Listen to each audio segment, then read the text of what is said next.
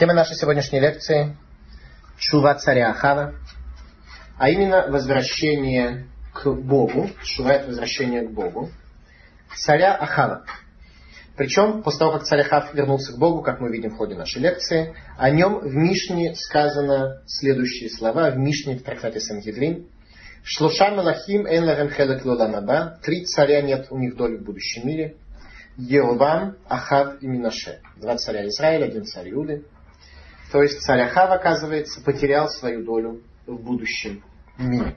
Несмотря на свою чубу. Отсюда мы видим, что возвращение к Богу дело очень хорошее, но, по всей видимости, нужно знать, в каких условиях. Это возвращение к Богу действительно работает. А иногда человек так сильно возвращается, даже знает, на какие курсы по изучению иудаизма он э, заходит, а в результате с долей в будущем мире возникает некоторая проблема. Оказывается, что курс был выслушан впустую. Итак, мы начинаем с вами с Талмуда, с трактата Брахот Вавилонского Талмуда, где сказано следующее. Амарам, сказал Рам, ло иврей алма, эле лахав бен омри, велараби ханина бен доса. Лахав бен омри гаоламазе, велараби ханина бен доса гаоламаба.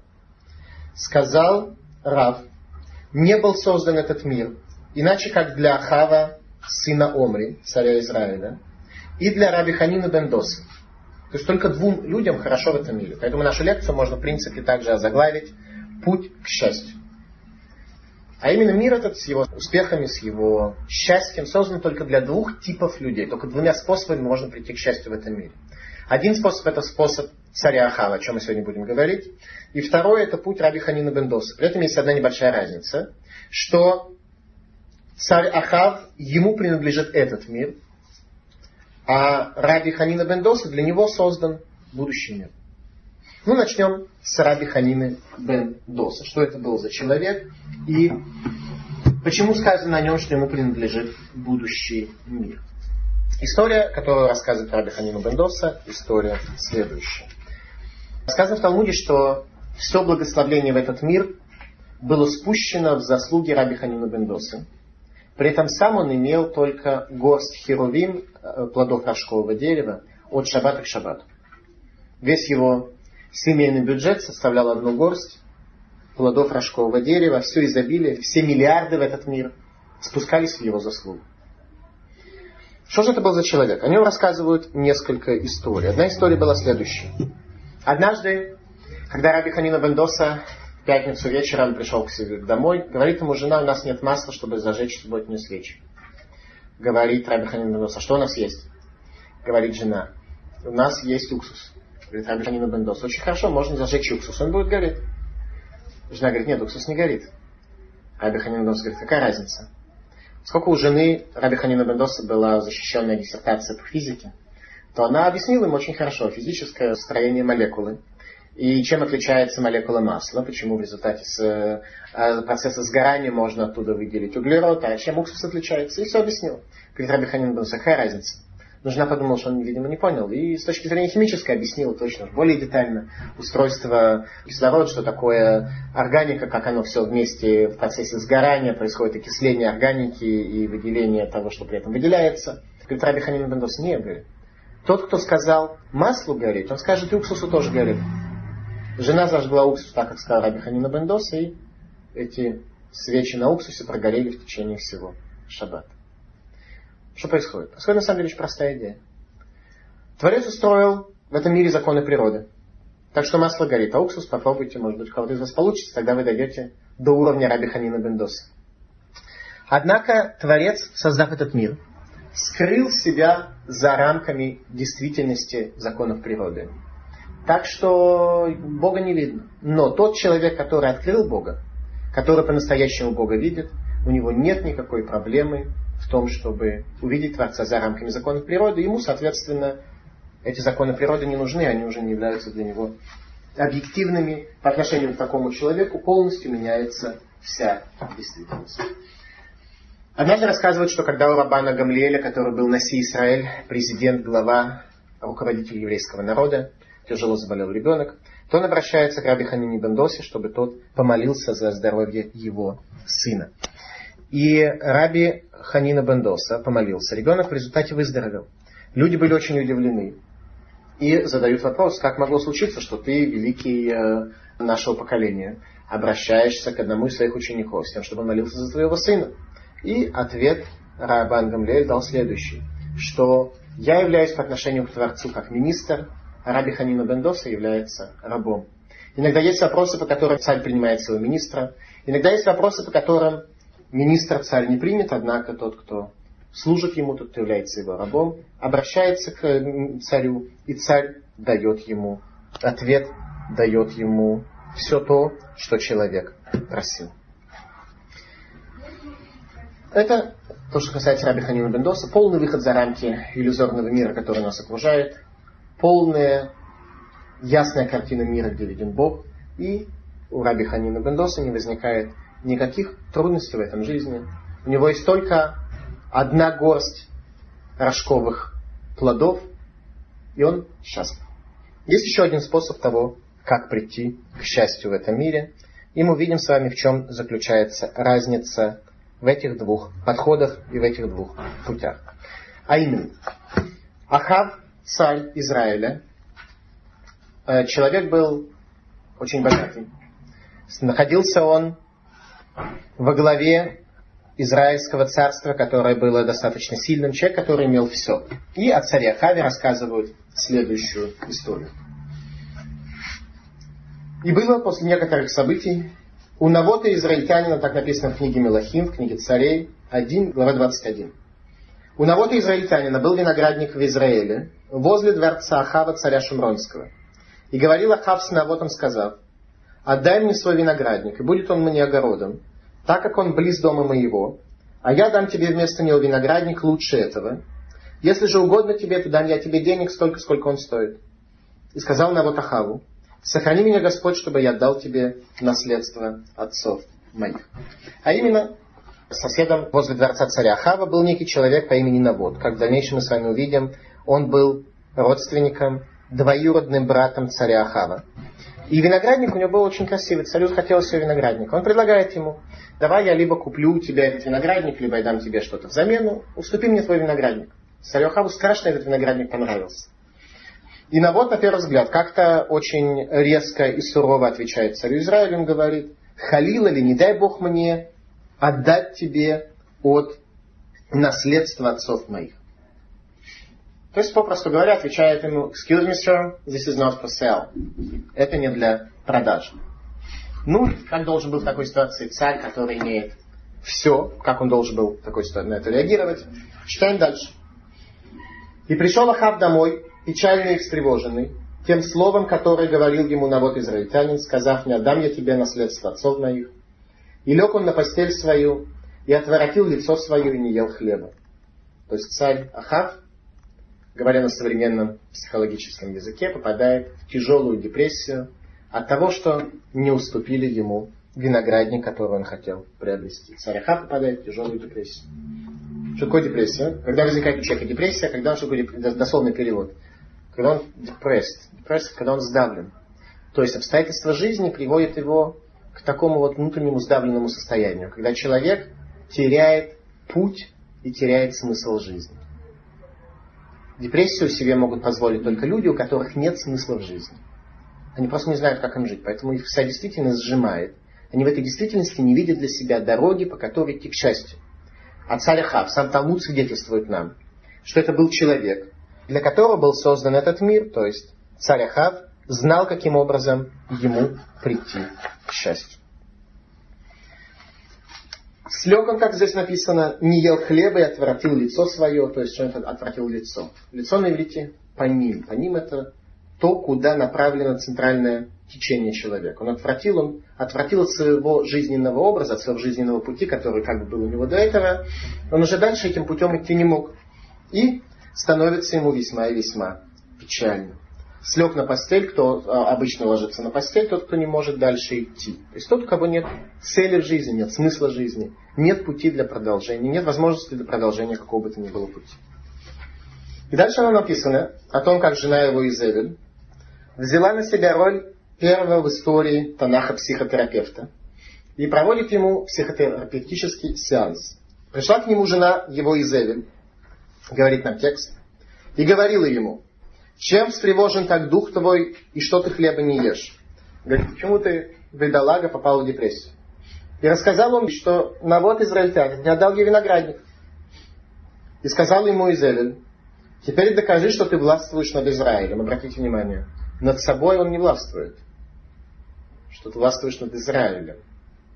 То есть намного сложнее добиться царства над собой, внутри себя, привести себя в состояние гармонии и правления, нежели чем властвовать над чем-то иным. В частности, над народом. Над народом править всегда проще. Сказала ему Изевель, жена его, «Теперь докажи, что ты властвуешь над Израилем, встань, ешь хлеб, и да будет весело сердце твое, и дам я тебе виноградник на вот израильтянина». То есть Изевель хочет сейчас придумать некоторого рода путь, способ для того, чтобы все-таки желаемое царем Ахавом, тот самый виноградник, который страшно зажелал царь попал к нему в руку. Кто такая была Изевель? Изевель не была еврейка. Она была дочь Сидонского царя. И она прошла реформистский гиюр. Когда царю Ахаву захотелось э, по политическим и личным причинам на ком-то жениться, у него не было никаких объективных тормозов. Это тот человек, который шел к счастью любым способом. Нужно было не в веке жениться, никакой проблемы, можно всегда реформистский гиюр провести, и все будет замечательно. Любым путем человек шел к счастью. Как только мог, не было никаких тормозов, никаких объективных критериев истины, никаких объективных ограничений, которые бы он считал для себя целесообразными и обязательными. Как же Езевель совершает хитрую интригу для того, чтобы Ахав мог получить тот возжелаемый виноградник. И написала она письма от имени Ахава, и запечатала печатью, и послала эти письма старейшинам и знатным людям, которые заседали с Навотом в его городе. И писала она в письмах так. «Объявите пост и посадите Навота во главе народа, и посадите против него двух лжесвидетелей, чтобы они свидетельствовали против него и сказали, ты проклинал Бога и царя, а потом выведите его и сбросайте его камнями, чтобы он умер. И сделали люди города, старейшины и знатные, жившие в городе его, по присланному приказу Езевеля, как было написано в письмах, которые они послали. Объявили пост и посадили Навота во главе народа, и пришли те два человека, лжесвидетели, свидетельствовали против него, и вывели его из города, и забросали его камнями, и он умер. Изевель решала проблемы очень просто, у нее не было тоже никаких тормозов, шли по крови, к счастью, шли по крови без каких бы то ни было ограничений. Наверное, сегодня в современных газетах мы тоже кое-где можем прочесть о некоторых аналогичных путях, каким образом люди сегодня идут к счастью. Что же происходит дальше? А дальше давайте пытаемся задать вопрос, почему Изевель не побоялась осуществить такую грубую штуку с Навотом? Почему она не побоялась? То есть принадлежала ли им власть столь уж совершенно, если, опять же, непонятно, если власть принадлежала, могли бы сами взять его как-нибудь казнить. Нет, обращаются в суд. То есть даже в таком жутком состоянии, в котором находится царство Израиля во времена царя Ахава, все-таки есть суд. И суд решает, не царь. То есть царь, в принципе, ограничен. Это не полная монархия, как в некоторых странах, о которых мы с вами знаем. Царь ограничен, у него есть максимум лишь исполнительная власть, не законодательная и не судебная. Таким образом, получается, что они вынуждены обратиться в суд для того, чтобы судебным образом чего-то добиться от Навота. Как люди относились к Ахаву во времена его правления? Сам текст чуть дальше нам скажет в конце 21 главы. Текст нам скажет, кто был такой Ахав, как царь, который управлял еврейским народом. Написано так. Раклора яке Ахав, ашер гитмакер ласот гарабейне ашем, ашер гисата ото изевелишто, вейтаев меод лалекет ахарей гагелулим, כי כל אשר עשה ואמורי, אשר גוריש השם מפני בני Израиль.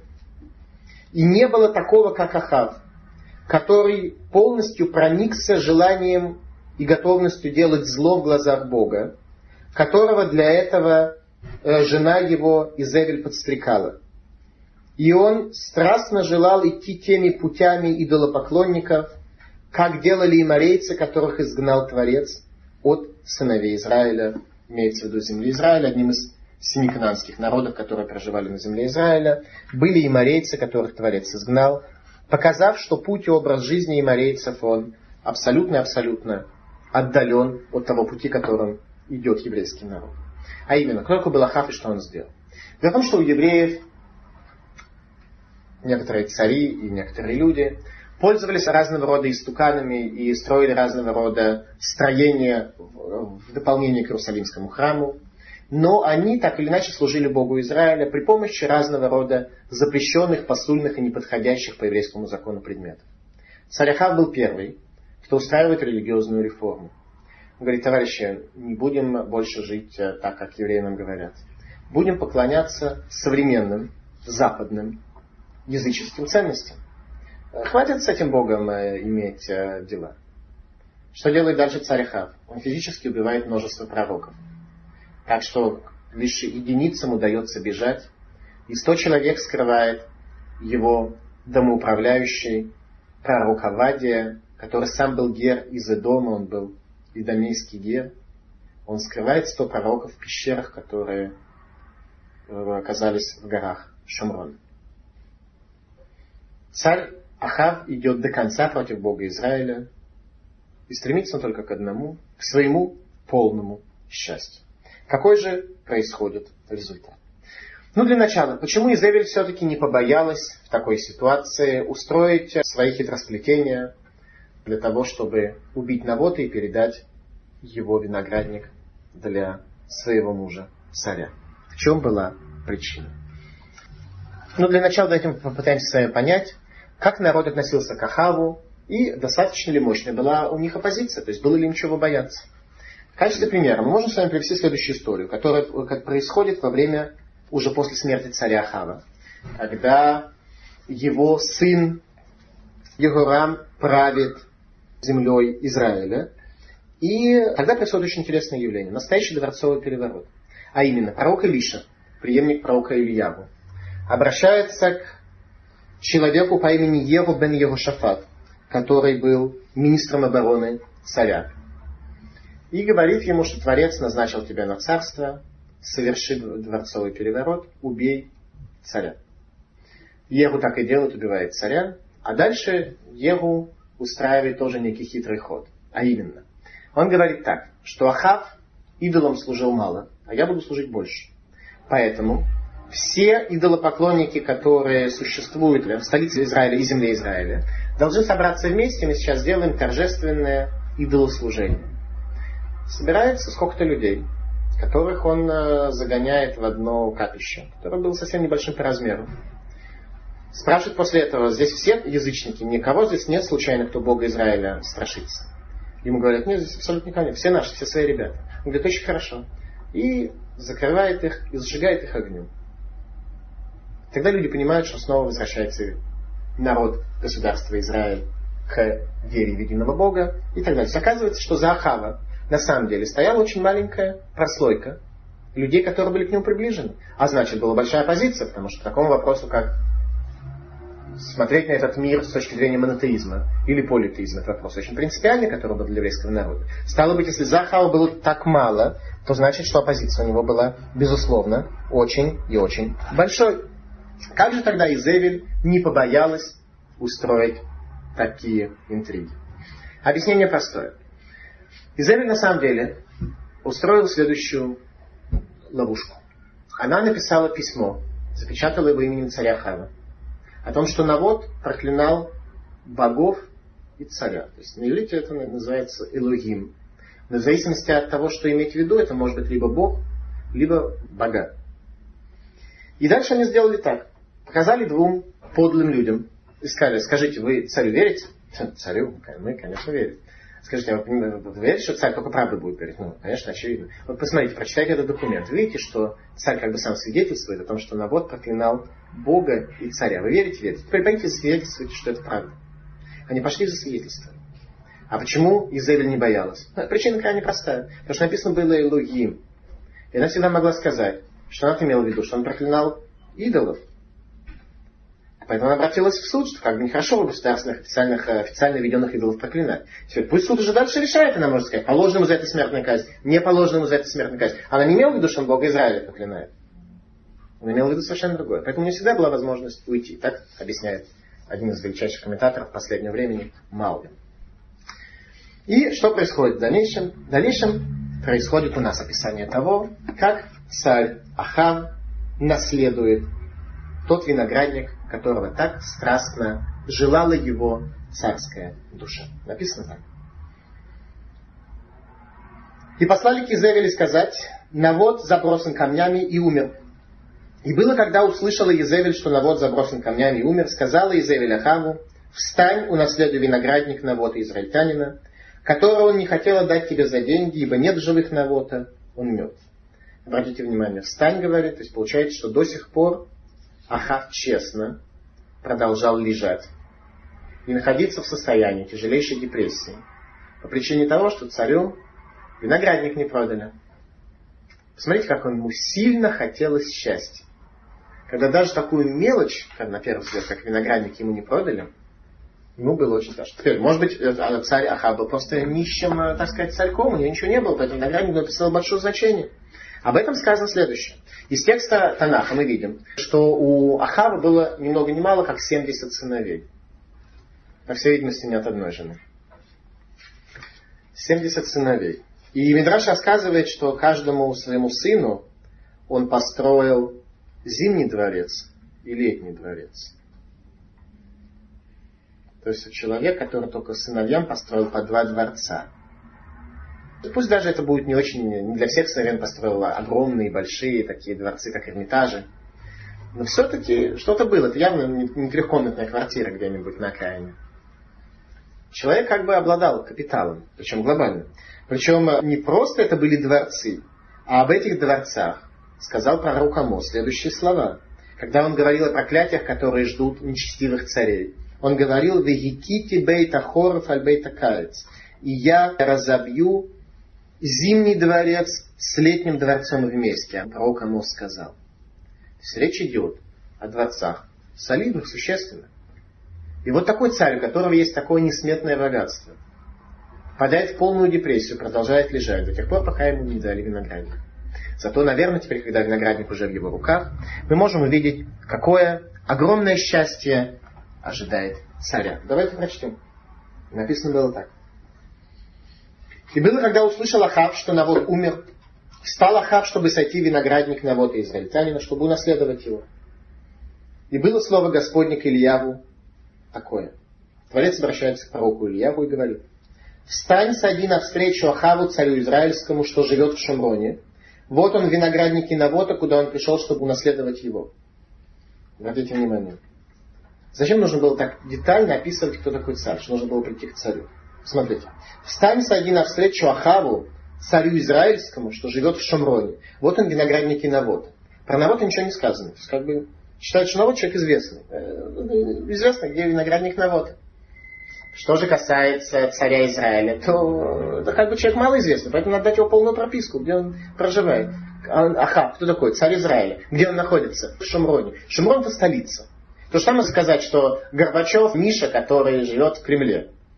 И так было понятно. Ну, жил. Не живет, но жил.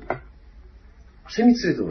Обратите внимание, просто текст нам показывает, насколько мы в этом мире смотрим иначе, чем Творец смотрит своими глазами. Мы в этом мире знаем, что у нас в главе стоят руководители государства. Для пророка Ильяву руководитель государства не имел абсолютно никакого веса. Это был человек, который не имел никакого веса его глазах. Поэтому его нужно было описать детально, по адресу, куда, по какому адресу пойти нужно. А Навод это был праведник. Поэтому его знали, праведников знали. Глав государства не очень знали. Евреи просто совсем иначе смотрят на действительность. И то, что у народов мира пользуется почетом, важностью, для евреев не представляет ни малейшего значения. Итак, Творец говорит пророку Ильяву, чтобы он спустился к царю Ахаву, и будешь говорить с ним и скажешь, так сказал Господь, Гарацахтава Гамьярашта. Ты убил, а еще и наследуешь. И будешь говорить с ним и скажешь, так как псы лизали кровь Навота, будут лизать псы и кровь твою. Это слова, которые должен был Ильяву сказать царю Ахаву. Слова Гарацахта Вегам Ярашта ты убила еще и наследуешь сегодня вошли в пословицу. Это пословица, которая есть сегодня у еврейского народа. Арацахта Вегам Ярашта. Итак, Ильяву приходит к царю Ахаву. Что происходит с Ахавом? Ахав произносит одну фразу, которая показывает нам о том, что у него произошло, когда он, наконец, получил возможность стать хозяином этого виноградника, к которому он так стремится. Когда Ильяху произносит ему эту фразу, то говорит Ахав, и сказал Ахав Ильягу, нашел ты меня, враг мой. Что из этих слов можно выучить? Мацатанию и нашел ты меня, враг мой. Что значит нашел ты меня? Ахав вроде не скрывался. Полиция вроде бы его не разыскивала. И э, виноградник Навота находился рядом с дворцом Ахава. Поэтому найти его для пророка не представило большой трудности. Что он имел в виду? Нашел ты меня, враг мой. Что значит нашел меня? Ударение на слово меня. Объяснение здесь было такое. Ахав приходит, виноградник, идет по его дорожкам, смотрит на виноградные лозы. Небывалая красота, небывалый фантастический виноградник, которого он так мечтал. Вот теперь он стал его. Счастье приполнило Ахава.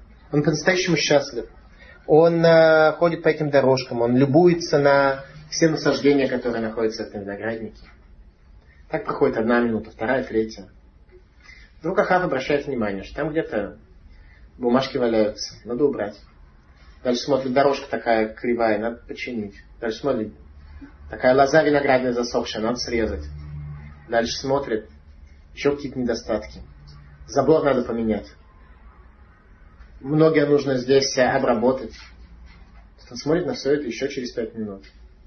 И понимает, что этот виноградник нисколько не лучше тех виноградников, которые были у Ахава до сегодняшнего дня.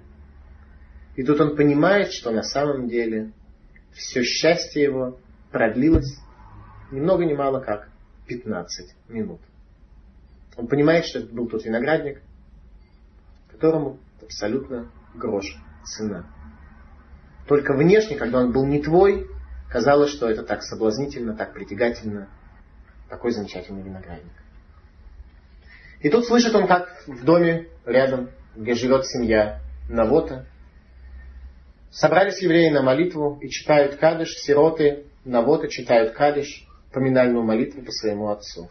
Он слышит, как они своими маленькими, тонкими голосами произносят слова «Изгадал весь Кадаш Рабад, возвысится и возвеличится Твое имя». И тут понимает Ахав, что он совершил убийство, он убил человека. Его жена оказалась вдовой, его дети оказались сиротами.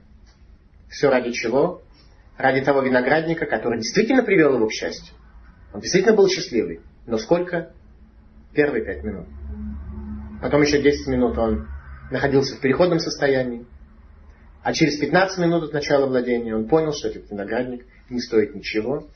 И что как царь Ахав был до бесконечности далек от счастья, имея все, на таком же большом расстоянии от счастья находится и сегодня. То есть этот виноградник, к счастью, его не привел ни насколько. И в это время без стука входит к нему виноградник пророк Ильягу и говорит, Арацахтова Гамьярашта, ты убил, а еще и унаследовал. И тут ему царь Ахав говорит, Амацатани Ойви, нашел ты меня, враг мой. Нашел ты меня в том смысле, что ты показал, ты нашел меня в тот момент, когда я понял, что тот путь, по которому я иду, тот метод владения в этом мире, которым я иду, к счастью, не приводит. Метод владения может привести к счастью лишь на несколько минут, когда я получаю какой-то новый предмет. В течение нескольких минут у меня импульс такой эмоционального подъема. После этого оказываюсь я снова в состоянии пустоты. И наступает снова теневое состояние, когда мне необходимы какие-то новые приобретения, какие-то новые удовлетворения – которые я знаю уже прямо сейчас, могут меня удовлетворить лишь на несколько минут. И после этого снова наступит состояние печали, состояние тумана, состояние облачности, когда до счастья я буду абсолютно и абсолютно далек. Это и заключается в словах «Рамацата не уви, нашел ты меня». Ты нашел меня в состоянии моей полной пустоты, когда я понимаю, что никакими внешними достижениями к счастью прийти невозможно. И сказал Ильягу, нашел я тебя, ибо ты предался тому, чтобы делать зло в очах Бога. И вот я наведу на тебя зло и смету тебя и уничтожу Ахава всякого мочащегося к стене и заключенного и вольного в Израиле. Пророк Ильяу говорит пророчество о том, что все его дети погибнут.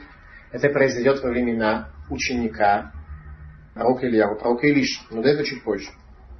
И поступлю я с домом твоим, как с домом Яровама, сына Невата, когда никого не осталось от его дома.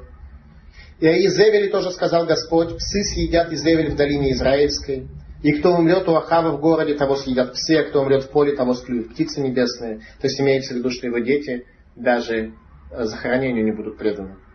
И дальше текст подводит итог. Кто же был такой царь Ахав? Почему возник такой гнев Творца и гнев пророка против царя Ахава?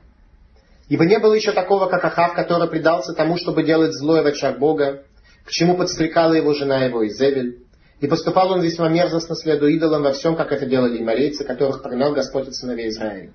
То есть он шел за иностранной западной цивилизацией, с их идолослужением, с их первостепенным вниманием и отношением к Уламазе, к этому материальному миру, в котором они живут. И так он и жил. И было, когда выслушал Ахав слова эти, то разодрал он одежды свои и возложил на тело свою волосеницу и постился и ходил тихо. Что нам текст описывает здесь? Самое настоящее шува царя Хава. Царь Ахав возвращается к Богу.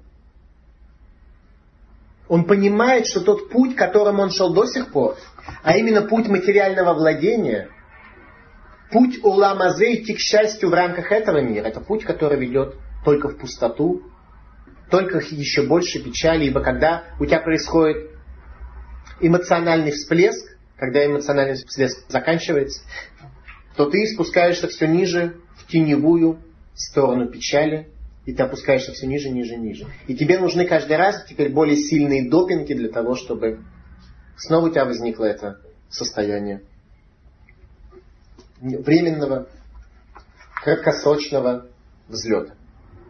И было, когда выслушал Ахав слова эти, то разодрал он надежды свои, возложил на тело свою волосеницу, и постился, и лежал в волосенице, и ходил тихо. Царь Ахав делает шуву, возвращается к Богу, понимая, что по всей видимости в этом мире нет другого пути, кроме как пути Раби Ханина Бендоса. У Раби Ханина Бендоса не было ничего, но у него была связь с Творцом. Божественное присутствие было в его доме. Это было то божественное присутствие, которое дало Раби Ханине Бендоса осуществить полнейшую гармоничную взаимосвязь между и внутри своих духовных структур и связь с Творцом мира. Царь Ахав понял, что без Бога Израиля в Израиле еврею делать нечего. Он это просто понял. И так, что ему сказал пророк Ильяву, говорит, погибнешь ты, погибнут все дети твои, псы будут есть вашу плоть, птицы будут клевать вашу плоть, и не останется от вас ничего. И было слово Господне к Ильяву такое. Как только царь Ахав, прямо находясь в винограднике Навода, что там происходит? Сделал шуву, вернулся к Богу. Творец обращается к Ильяву с еще одним пророчеством и говорит ему, «Видишь, как покорился мне Ахав? За то, что он покорился мне, я не наведу эту беду в его дни, в дни сына его наведу беду на дом его». Что сказал Творец?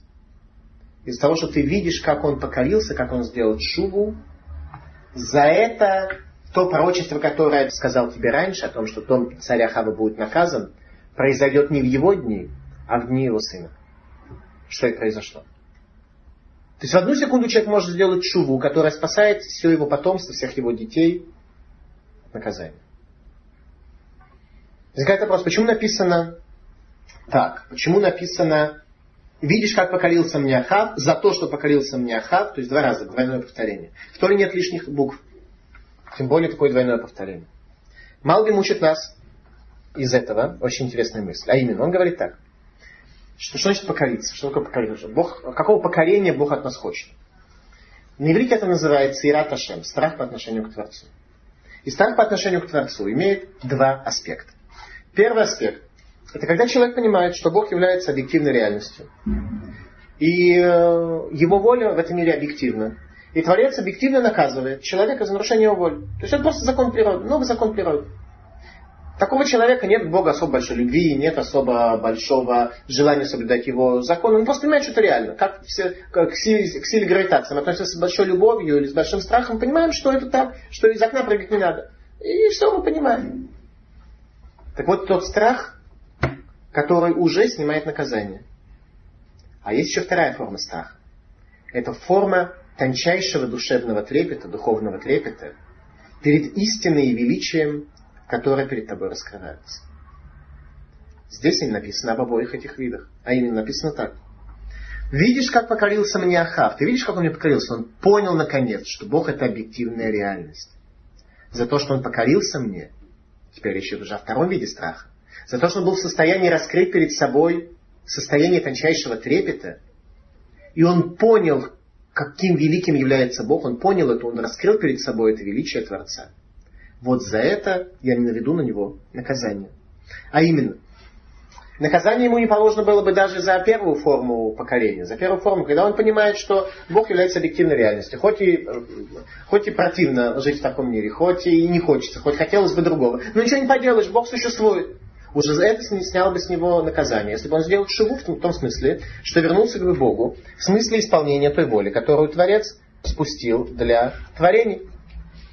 Но у Лахава была шува намного-намного более высокого порядка. Он по-настоящему понял истину, перед ним раскрылся Творец до глубины тончайшего духовного трепета, который царь Ахав ощутил.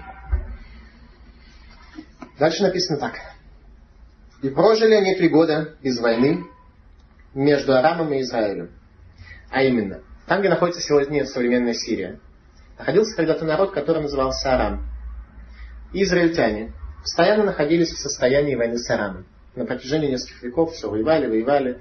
То воевали, то было перемирие, то снова воевали, то вроде как снова о чем-то договаривались. То одни побеждали, то другие побеждали. Все время было состояние такой вечной перманентной войны. И вот было уже три года, было перемирие. И был на третий год Яшафат, царь иудейский, спустился к царю израильскому. Обратите внимание, Яшафат, царь иудейский, тот, кто был царем Иудеи, со столицы в Иерусалиме, спустился к царю израильскому. Если используется слово «спуск», только э, в смысле того, что э, царь находится в Иерусалиме, и любой переход из Иерусалима в какое-то другое место – это спуск. И сказал царь израильский рабам своим, знаете ли вы, что Рамот Гиладский наш, а мы молчим и не берем его из рук царя арамейского. То есть он поднимает вопрос, который актуален до сегодняшнего дня. Что такое Рамот Гиладский? Голландские высоты. И говорит, голландские высоты наши. Но находятся они у врага. Может, пойдем и отхватим у арамейцев голландские высоты. Предлагает пойти войной за освобождение голландских высот, которые, вы знаете, да, что сравнительно недавно в ходе одной из последних войн освободили от Сирии. А мы молчим и не берем его из рук царя арамейского. И сказал он Йошафату, пойдешь ли со мной на войну в Рамот Гиладский? То есть царь Израиля хочет заключить соглашение с Йошафатом, царем Иудеи, чтобы вместе два еврейских государства пошли на войну против царя Арама за захват голландских высот. И сказал Иошафат царю израильскому, как ты, так и я. Он говорит, я готов с тобой заключить военный союз, пойти вместе. Как народ твой, так и народ мой. Как кони твои, так и мои кони. И сказал Иошафат царю израильскому, прошу, спроси сегодня слово Господне. Но Иошафат говорит, смотри, без слова пророка я воевать не пойду. Надо пророка спросить, будет ли у нас успех. Стоит ли вообще делать? Правильно ли? Хочет ли это Творец? Готов ли еврейский народ к этому? Нужно ли это еврейскому народу? Надо пойти, говорит, спросить э, пророка. Иначе будет нехорошо. И собрал царь израильский пророков. Переводчик в скобочках написал лже-пророков. Это чтобы нам было легче понять. Около 400 человек. И сказал им, идти ли мне войною на Рамот Гиладский или нет. И они сказали, иди, ибо Господь передаст его в руки царя. То есть спрашивают 400 пророков, что делать, идти или нет? Все говорят, иди, будет полный успех. Победишь, захватишь голландские высоты, там красиво, там водопады находятся, там туристические маршруты, пешеходные горные. Красота фантастическая. Иди, будет успех. Иошафат чувствует, что все это фальшь. Чувствует Иошафат, что это лжепророки, как переводчики перевел. Ахава нормально, он готов. А Иошафат чувствует, что это не то. И спросил, нет ли здесь еще пророка Господня, чтобы мы спросили его. Говорит, это все не то. Нет ли здесь пророка Господня, чтобы спросили его? И сказал царь израильский Иошафату, есть еще один человек, через которого можно попросить Господа, но я ненавижу его. Потому что он мне пророчествует не доброе, а только худое. И зовут его Михаяву бен Имла. Ну давайте для начала поймем, что такое лжепророк. Некоторые люди считают, что лжепророк это обманщик. Грубый, примитивный обманщик. На самом деле нет. Лжепророк это пророк. Он действительно пророк. Но лжепророк. Что имеется в виду? Человек может видеть картину мира, которую показывает ему Творец, только если он достаточно утончен, если он тонок, если есть у него выход на верхние миры. И если у него есть связь с Творцом. Таким образом, это основные требования к пророку. Что же такое лжепророк? Лжепророк это человек, у которого собственное «я», он действительно вышел, дошел до больших достижений. В смысле знания Тора, в смысле связи с Творцом, дошел до величайших достижений. Но у него собственное «я», эго, которое заслоняет Бога, искривлено, искажено исковеркано. Поэтому он действительно видит пророчество, но он видит его в состоянии обманчивом, он видит его неправильно. Простой пример. Человек, который оденет на свои глаза сотню очков, разноцветных, искажающих, преломляющих, с искаженным э, фокусным расстоянием. Какую картину он увидит тогда? То, что он будет видеть, это, это картина. Это картина. Он, он будет видеть там дома, люди, растения, животные, он все будет видеть. Но он будет видеть ясно или ложно. Все видит ложно. Простой пример, когда человек приходит в комнату смеха. То он видит, но вся картина, которую он видит, она искажена. Вот лжепророки это люди, у которых искажена картина, которую они видят. Смотрит на это Иерошафат, видит это и говорит, что такие нам не подойдут.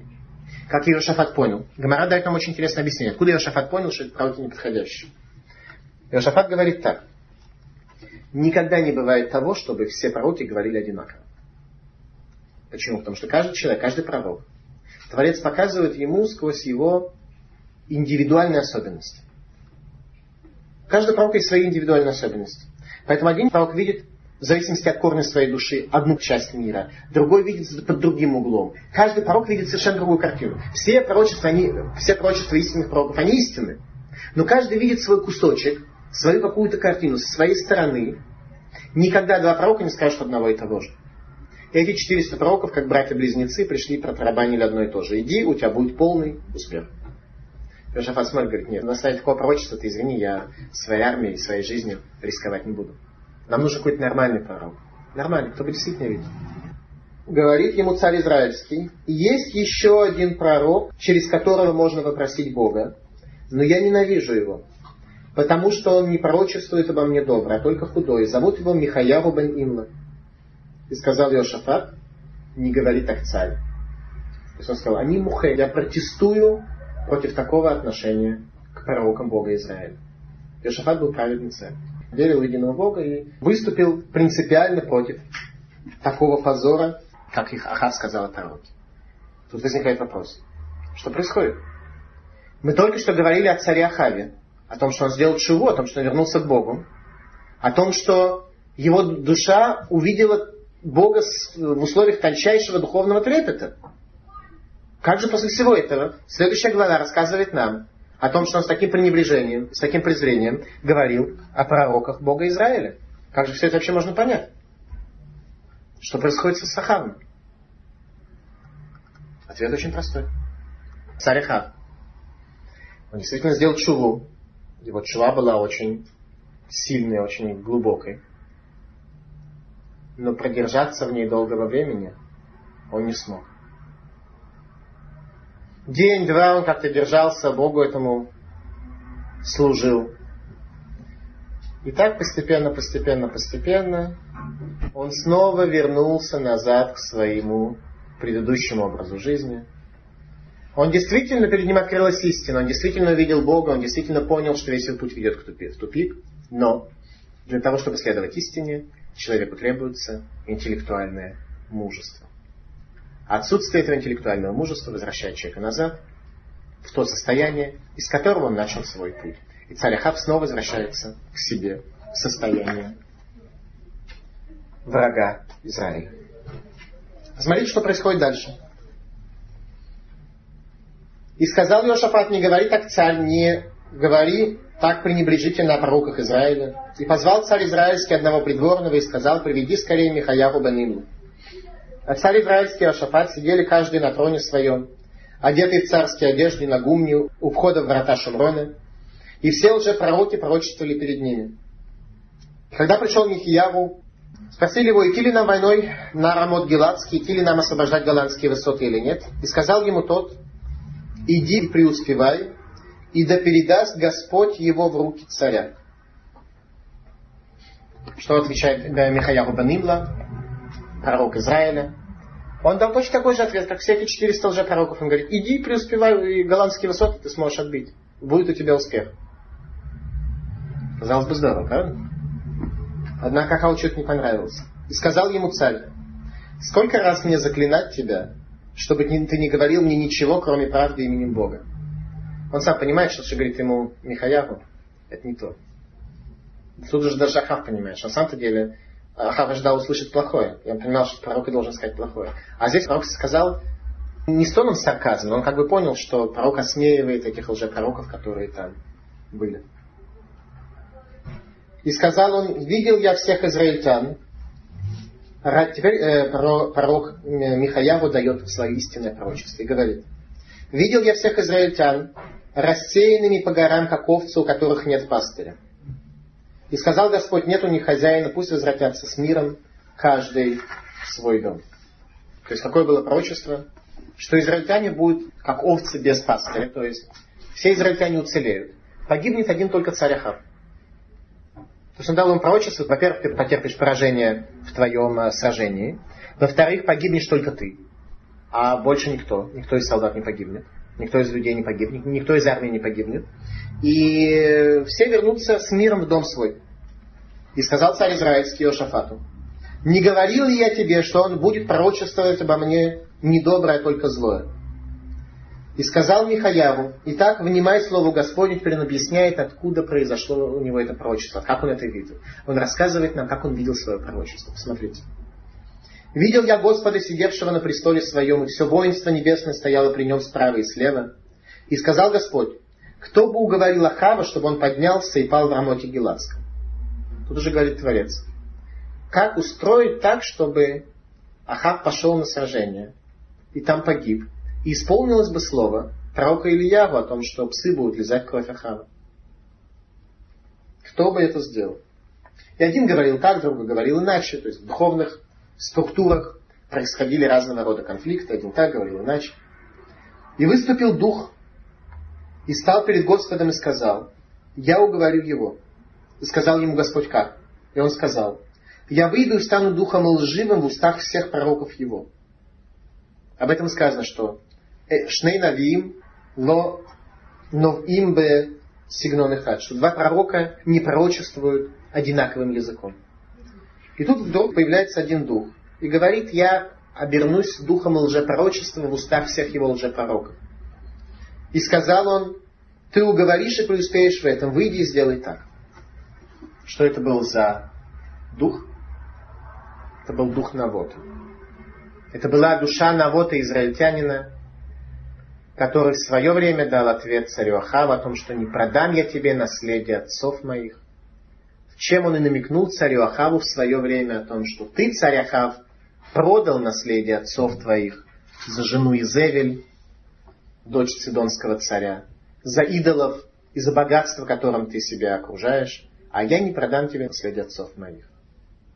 Это самая душа Навота, и сейчас обернулось лжепророчеством в устах пророков, которые пришли для того, чтобы сказать царю Ахаву о том, что может он пойти воевать, и будет у него всяческий успех. Что происходит дальше? И подошел Циткияру сын Кинаны, руководитель этих лжепророков, министр по делам религии, царя Ахава, и ударил Михаяру по щеке и сказал, каким путем перешел от меня Дух Господень, чтобы говорить с тобой. То есть он стукнул и говорит, что ты вдруг, ты истинный пророк, а я ложный. Кто сказал, что ты истинный, а я ложный? Как ты вдруг от меня пророчество отвернулось и пришло к тебе? Обратите внимание, это Массе вот Симан Лебаним сказано, что то, что происходило с нашими отцами, это признак нам, что с нами то же самое произойдет. Сегодня все народы бьют евреев по щекам и говорят, что это вдруг Бог с вами? Бог с нами. Мусульмане это говорят, буддисты это говорят, христиане это говорят, все кому не лень. Бьют нас по щекам и говорят, да что это, Бог не с вами, а с нами. Забрали у нас все наши идеи, забрали у нас идею пророчества, забрали у нас идею Машиих, забрали у нас все что угодно, все исказили, все исковеркали, все изменили. Бьют нас по щекам и говорят, что это вдруг Бог с вами, а не с нами. Когда это вдруг Бог нас оставил и к вам, евреям, пришел. Мы говорим, как когда? Ну вот, откройте вашу же Библию, откройте ваш Коран. Видите, что все как бы с евреев начиналось. Нам еще раз дадут по щеке, сказать, что это вдруг Бог от нас ушел и к вам, евреям, снова пришел. По сути, никто не разговаривает, просто бьют по щекам и все. Масея вот Симан Лебаним. То, что происходит с нашими отцами, в дальнейшем произойдет с нами. Царь Ахав дает указание поместить пророка Израиля под стражу, помещает его в тюрьму, следственно. И говорит, посмотрим, как получится.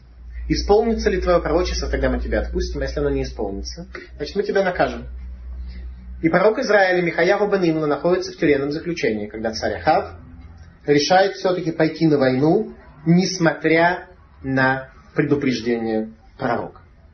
А именно, смотрите, что происходит. Говорит царь израильский Иошафату.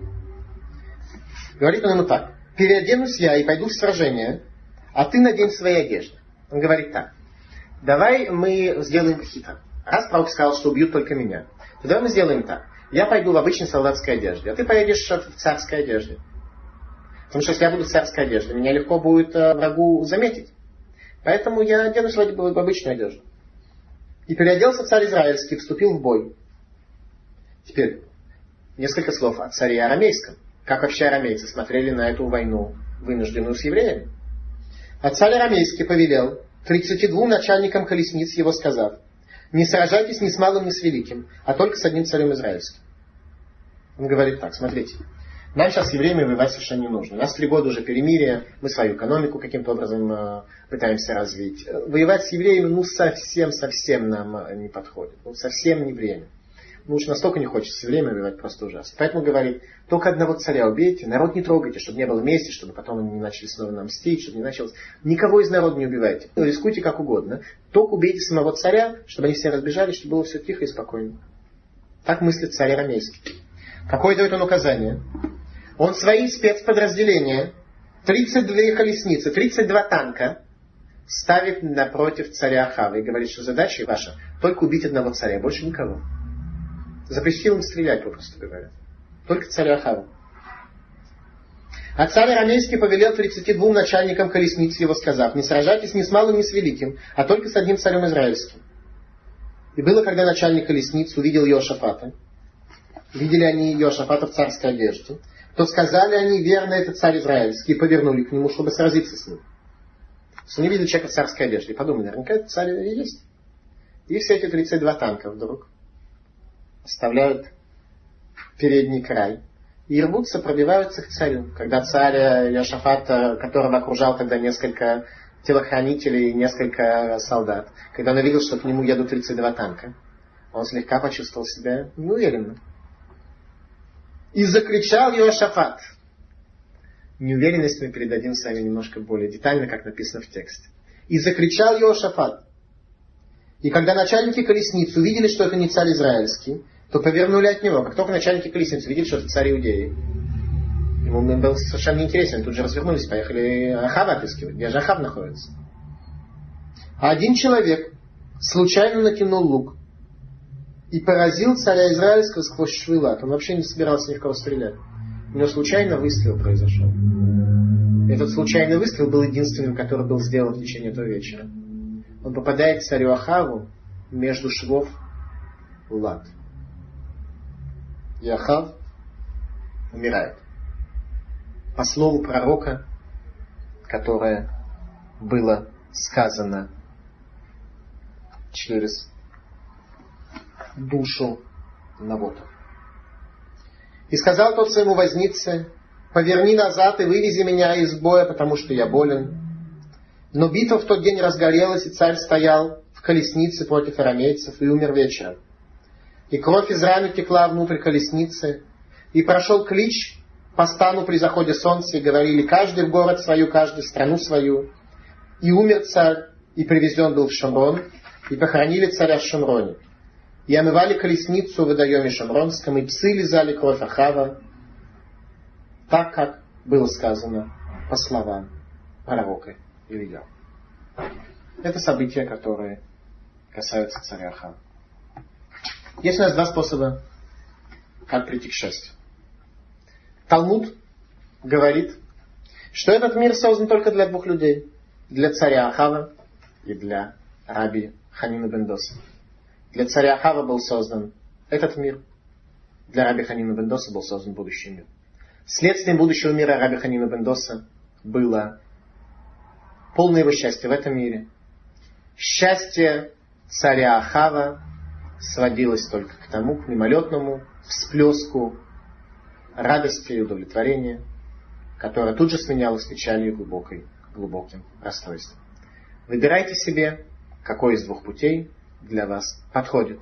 Путь Ахара царя Израиля или путь раби Ханины Бендоса.